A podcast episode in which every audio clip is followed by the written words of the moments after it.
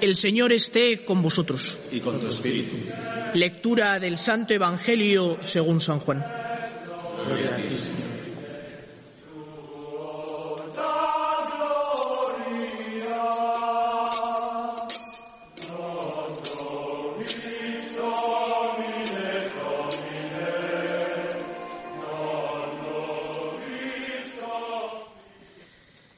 Antes de la fiesta de la Pascua, sabiendo Jesús que había llegado su hora de pasar de este mundo al Padre, habiendo amado a los suyos que estaban en el mundo, los amó hasta el extremo.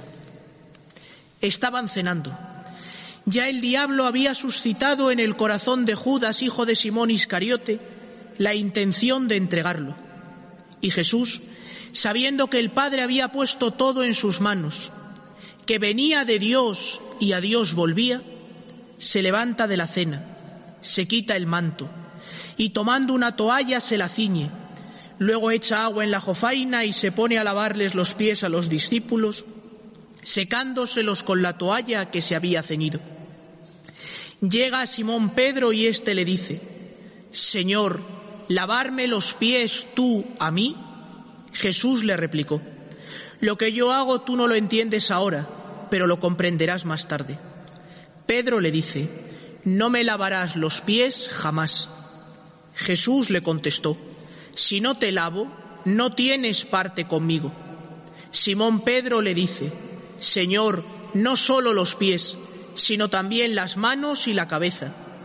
Jesús le dice, uno que se ha bañado no necesita lavarse más que los pies, porque todo él está limpio también vosotros estáis limpios, aunque no todos. Porque sabía quién lo iba a entregar, por eso dijo, no todos estáis limpios.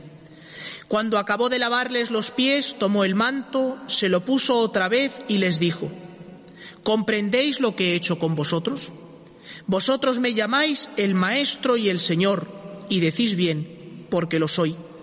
Pero si yo, el Maestro y el Señor, os he lavado los pies, también vosotros debéis lavaros los pies unos a otros. Os he dado ejemplo para que lo que yo he hecho con vosotros, vosotros también lo hagáis. Palabra del Señor. Gloria a ti, Señor Jesús.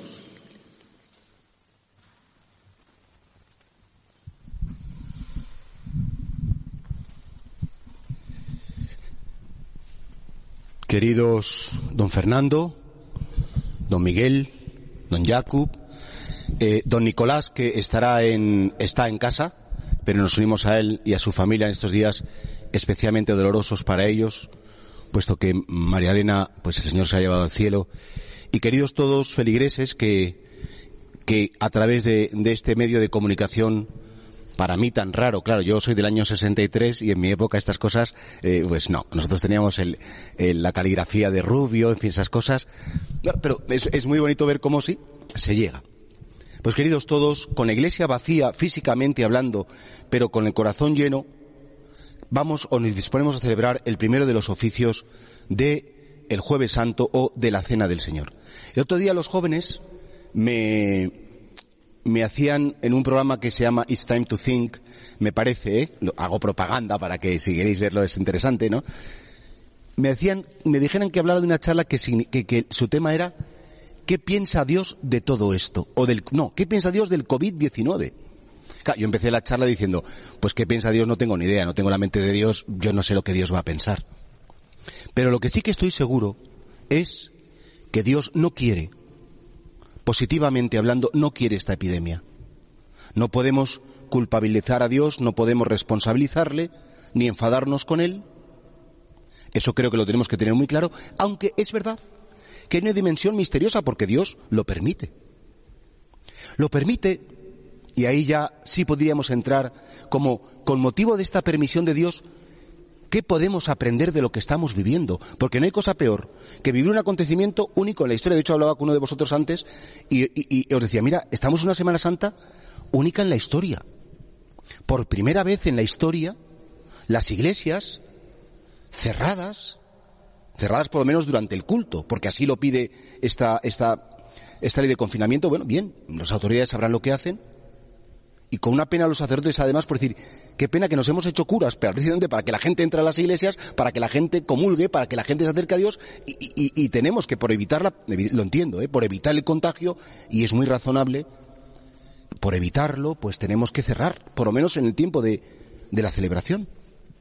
Y digo, por tanto, que, ¿qué es lo que Dios querrá decirnos con motivo de esta pandemia tan terrible que Él no quiere pero ha permitido?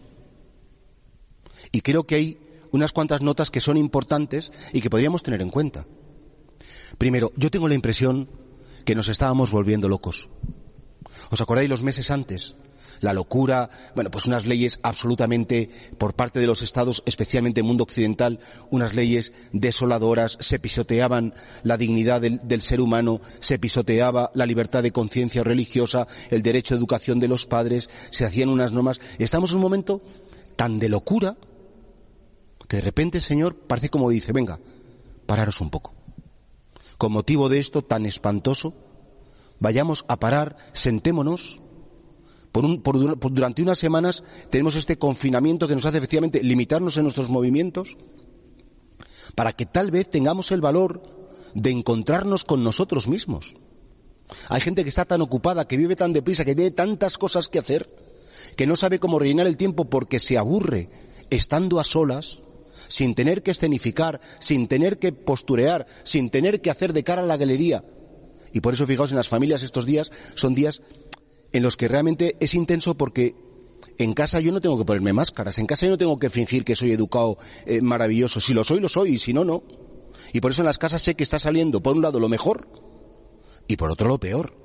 Y que a veces la convivencia tan continuada, con los niños, incomunicados, sin poder ver a los amigos, sin poder salir y desahogarme, está resultando muy dura. Pero primera consecuencia, vamos a ser positivos, que podríamos sacar de esta realidad. Es un tiempo en el que Dios te está pidiendo, quítate las máscaras, descubre quién eres de verdad. Yo ayer me pegué un susto, eh, porque está uno de los seminaristas que los tenemos aquí, unos técnicos, ¿no? Le pegué una bronca y luego me viene el vídeo pegándole la bronca, porque en fin, que si el sonido, que si tal, que si cual, estoy súper avergonzado, y, y, dije yo, joder macho, perdón, ¿eh? no se dice macho misa, perdón, dije, mm, qué, qué, qué espanto soy, ¿no? Me quedé, bueno, avergonzado, diciendo, bueno, eso es lo que soy yo y a veces no me doy cuenta. Porque a veces como que fingimos tanto, estamos tan ocupados, pasamos una cosa detrás de otra, que yo creo que nos puede hacer mucho bien encontrarnos con nosotros mismos. Y además nos vamos a encontrar con nuestra pobreza y debilidad. Segunda cosa que Dios está permitiendo que a mí me parece que lo podemos convertir en un don. Dicen que las cosas las valoras cuando las pierdes. Fijaos, antiguamente, pues sí, íbamos a la iglesia, hacíamos una visita, voy a misa todos los días, el que quiera, tengo mis... Mm, mm. Dios nos está haciendo ayunar de Eucaristía. Nos está haciendo ayunar del sacerdocio. Ayunar de unos sacramentos que habitualmente tal vez estuviéramos tan acostumbrados tan acostumbrados que dicen, sí, voy a misa, comulgo, me, me confieso cada semana tranquilamente o cada mes, cuando me venga bien, cuando me apetezca, olvidando que tanto la Eucaristía como los demás sacramentos son un tesoro inmerecido que se nos daba. ¿Cuánta gente estos días me pide, don Jesús, ¿me puedo colar? Don Jesús, ¿puedo ir a los oficios? Don Jesús, sin que se note nadie, sin que se entere. Y digo, mm, no puedo.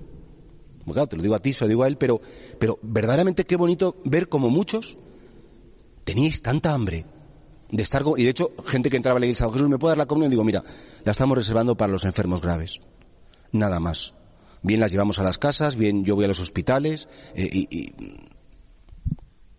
porque si empezamos otra vez, pues, pues efectivamente hay una posibilidad de que venga la policía, que ya vino un día, muy amables, pero para decirnos, mire, esto tiene que, que ser de otro modo. Muy amables, la verdad, pero no lo dijeron.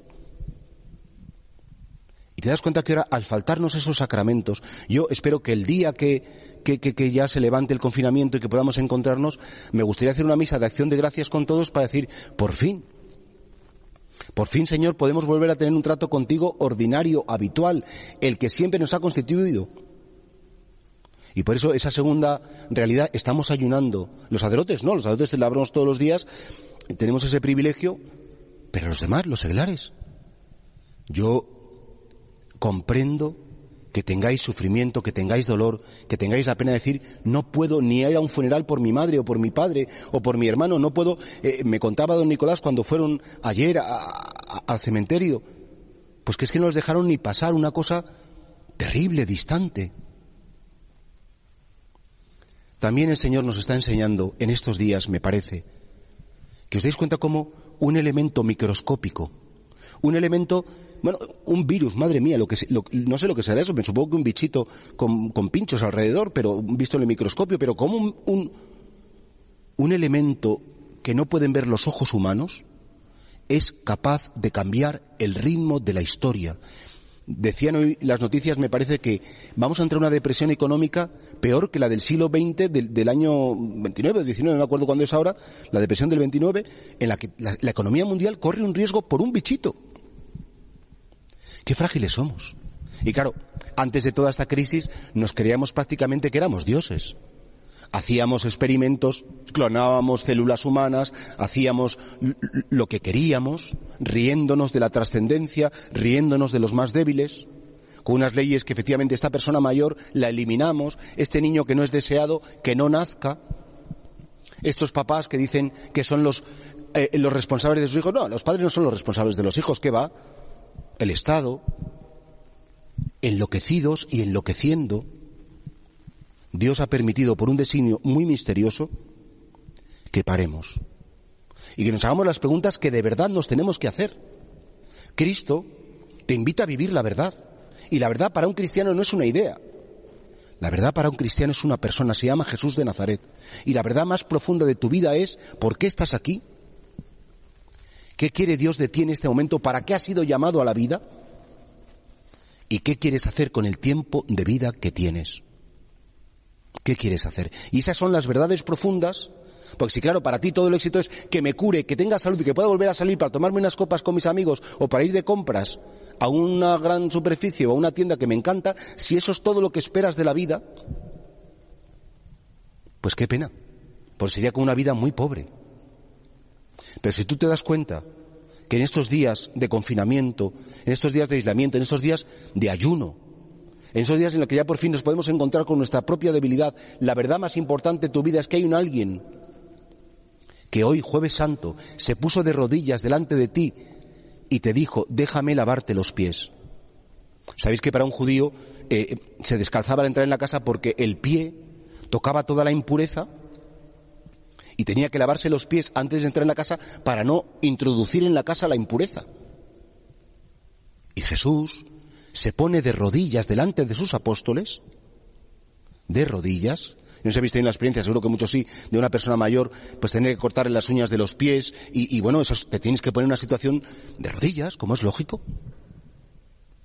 Y les lavó los pies y te quiere lavar los pies a ti para decirte, no te das cuenta que siendo Dios, siendo perfecto, siendo tu maestro, yo me pongo a tus pies como el último de los servidores para limpiarte de tu impureza, para sacarte de tu depresión, para devolverte una nueva esperanza, para hacer que seas una persona distinta y diferente a la, que has sido hasta ahora? ¿Es que acaso no estás cansado de tanta mentira, de tanta fachada, de tanta tontería, de tanta rabia, tanta ira, tanta envidia, tanta fofez interior en sentido de eh, mis pasiones, la lujuria, ahora no sé cuántos, ahora no me apetece, ahora no tengo ganas, ahora Dices, a veces somos como esclavitos de las pasiones que nos traen nos llevan según nos venga la codicia, el afán de protagonismo, la vanidad, eh, eh, la comodidad, la ira. Y Jesucristo, fijaos que la primera lectura de hoy habla de la libertad del pueblo de Israel. La sangre será vuestra señal. Y por eso, qué bonito es que tengáis sed de Eucaristía, porque que tengáis sed de Eucaristía significa que tenéis sed de libertad. Queréis de realmente ser libres, porque los peores enemigos no son los de fuera, los peores enemigos son los que tenemos dentro. Perdonad que es que me he distraído porque estaban aquí, eh, tengo los técnicos hablando y, a veces se me va la pinza. A ver si es posible ya cuando termine la homilía que terminen el comenting. Ya me pasa siempre, ¿eh? A veces cuando tengo los niños aquí, pero ahora los niños los tengo ahí delante, entonces evidentemente se me iba la pinza porque no sabía si estaba hablando mal, no se oía lo que fuera, ¿no? Pero por eso se oye, ¿no? Sí, se oye bien, gracias. No te escondas detrás de la columna que te veo igual. ahí está, eh, eh una que, que les estoy muy agradecido porque han luchado tanto estos días, la verdad, los dos ha luchado muchísimo para que, para que pudiéramos estar hoy todos juntos, ¿no?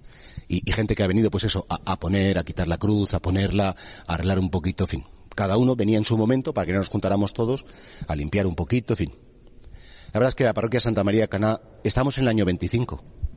Me acuerdo hoy mucho de Josefina, aquella con quien, la primer matrimonio que yo conocí aquí en la parroquia, Antonio y Josefina, que se fue al cielo entregando su vida por los sacerdotes, además y por esta parroquia, dijo, para que Dios dé mucha vida.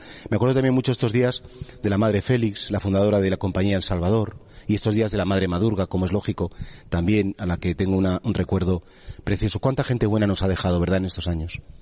Y ahora con la enfermedad terrible. ¿Cuántos recuerdos tan bonitos? ¿Qué vida tan... Qué suerte tenemos de la vida que tenemos. ¿Verdad, hermanos sacerdotes? Primero, por la vida, por nuestra familia, por vuestros padres y también, ¿por qué no?, por nuestra vocación. Hoy es un día, es el día del sacerdocio. Muchos nos habéis mandado mensajes, eh, no cambies, no cambies, no cambies, que bien que seas cura, tal, lo típico. Luego nadie se quiere meter a cura, la verdad. Pero en fin, eh, la cosa es que cuando los curas nos queréis mucho, pero luego, ¿tú tienes vocación? No, no, no, no, a mí no me mires, que yo no te... Pero sin embargo, la verdad es que luego los curas somos los tíos más felices del mundo, en el fondo. Es decir, que pero bueno, hoy es el día de la Eucaristía. Hay una meditación preciosa de don Fernando que os la recomiendo muchísimo, que, está también haciendo las meditaciones estos días. Hay una meditación preciosa sobre qué es el día hoy de la institución de la Eucaristía, de la institución del sacerdocio y de la institución del mandamiento nuevo del amor.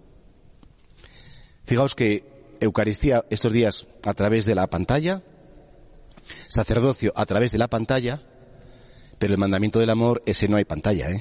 ese lo tenemos que vivir cada uno. Que os améis como yo os he amado. Y uno pregunta, ¿cómo amas tú, Jesús? ¿Cómo es tu amor? Y el amor de Cristo, lo sabéis muy bien, tiene tres cualidades. No me voy a enrollar mucho, no os preocupéis, ¿eh? es que ya que estamos no tenemos más que hacer. Se me había ocurrido hacer una homilia de a un cuarto de hora, ¿eh? Yo tengo el reloj allí delante y tengo el super peluco que, que fin, que es muy discreto de pequeño. Y, y bueno, pues la idea es que cuando sea más o menos y media yo ya terminaré que empezar la familia hay cuarto más o menos. ¿Cómo es el amor de Cristo? ¿Cómo quiere el que nos amemos? Uno, amar y respetar. Y respetar es que somos distintos. Jacob es un poco polaco, ¿eh? eh pues Miguel es de Mirasierra, y ahí don Fernando es total, ¿eh? ahí es, más allá de cualquier clasificación. Don Nicolás, que nos está viendo también, pues es, es don Nicolás. Bajo y los curas, eh, pues vivimos, convivimos, nos respetamos, la verdad es que bastante en general. Y bueno, siendo muy distintos, como es lógico. Y en las familias los hijos son distintos a los padres. Aunque hay que respetarlos, ¿eh? Y los padres tenéis también que reconocer que vuestros hijos no pueden ser una prolongación de vosotros mismos. No tienen que cumplir vuestros sueños, no están para daros satisfacciones. Respetar. Respetaros los novios, respetaros los matrimonios, respetar a las personas mayores. Amar y respetar, y si no hay respeto, ¿cómo vamos a amarnos? Respetar es aceptar las diferencias sin que sean necesariamente una confrontación porque no tengo por qué salirme siempre con la mía. En segundo lugar, amar, además de respetar, es comprender. ¿Cómo te voy a querer si no sé lo que te pasa en tu corazón? ¿Cómo te voy a querer si no, si no sé qué preocupaciones tienes? ¿Qué te pasa? ¿Qué te importa? ¿Qué le pasa a tus padres, eh, tus abuelas, eh, tu gente? Para quererte necesito saber algo de ti y escucharte y por eso ahora Tal vez, ¿por qué no en casa un tiempo de escucharnos un poco más? Amar más que dar es comprender y para comprender hay que escuchar.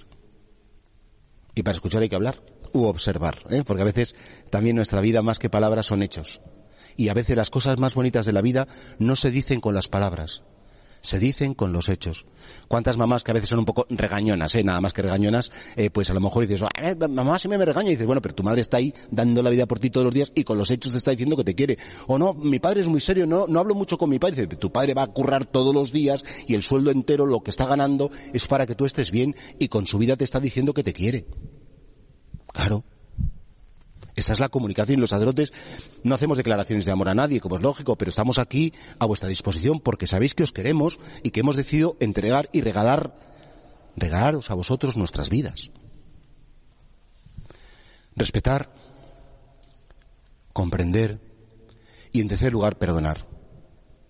Perdonar porque claro, si tú no perdonas, pues es que vas a vivir toda la vida con una carga de rencores, de rabias y sobre todo, mirad, para amar a alguien no hace falta admirarlo. No hace falta admirar a la persona a la que amas. Es más, es muy fácil que la persona a la que tú más quieres, tu mujer, tu marido, eh, más el marido que la mujer, verás defectos que tiene y bueno, los hombres ya se ve que somos muy evidentes en nuestras limitaciones. O tus padres descubrirás que tienen sus cosas, o nosotros entre los curas, pues el párroco eh, es insoportable, lo que sea. Decir, bueno, y para querernos no hace falta que lo hagamos todo bien. Soy capaz de amar a esa persona en mi casa que me pone enferma, que es más diferente, que está más distante. Soy capaz de querer eh, eh, y de amar a, esa persona que, que viene a lo mejor aquí a la parroquia y que me dice todos los días, y me pone nervioso y digo, pues, pues claro, y eso es un don de Dios, el perdonar es saber querer. Y entonces Jesús, que es el gran respetador, Dios nos respeta como somos. Jesús, que es el gran escuchador porque nos conoce y nos comprende. Y Jesús, que es el gran perdonador, Él es el modelo del amor. Mira, todo esto es un medio para un fin. Las flores maravillosas, las velas, eh, eh, eh, la cámara, el sonido, todo, ¿qué sentido tiene? Solo tiene un sentido, que os encontréis con el amor de Dios que sepáis que Jesucristo hoy se pone de rodillas, ahí donde estáis, en vuestra casa, eh, a vuestros pies, y te está preguntando, ¿me dejas lavarte los pies? ¿Me dejas que entre en ese mundo tuyo íntimo, donde está esa dimensión vergonzosa, limitada, oscura? ¿Me dejas que yo pueda lavar, tocar por lo menos tu miseria y decirte que te quiero en tu miseria, que te quiero en tu limitación, que te quiero en, en tu debilidad? Y entonces ojalá que tú con tu libertad digas, Señor, como según Pedro, no solamente los pies, sino la cabeza. Todo mi ser, todo mi ser tiene que, que ser bañado por ti, lavado por ti, visitado por ti. Bueno, ya llevo un cuarto de hora hablando, ¿eh? con lo cual eh, ya me voy a callar que por mucho que tengamos toda la tarde por delante, tampoco se trata de, de, echaros una brasa. Esta noche volveremos, ¿eh? porque tenemos la vela y mañana vía crucis y los oficios. Van a ser días intensos. Bien, Señor, ¿qué quieres de mí? ¿Qué me estás diciendo con esta epidemia? Con este ayuno, con este confinamiento. ¿Qué me estás pidiendo?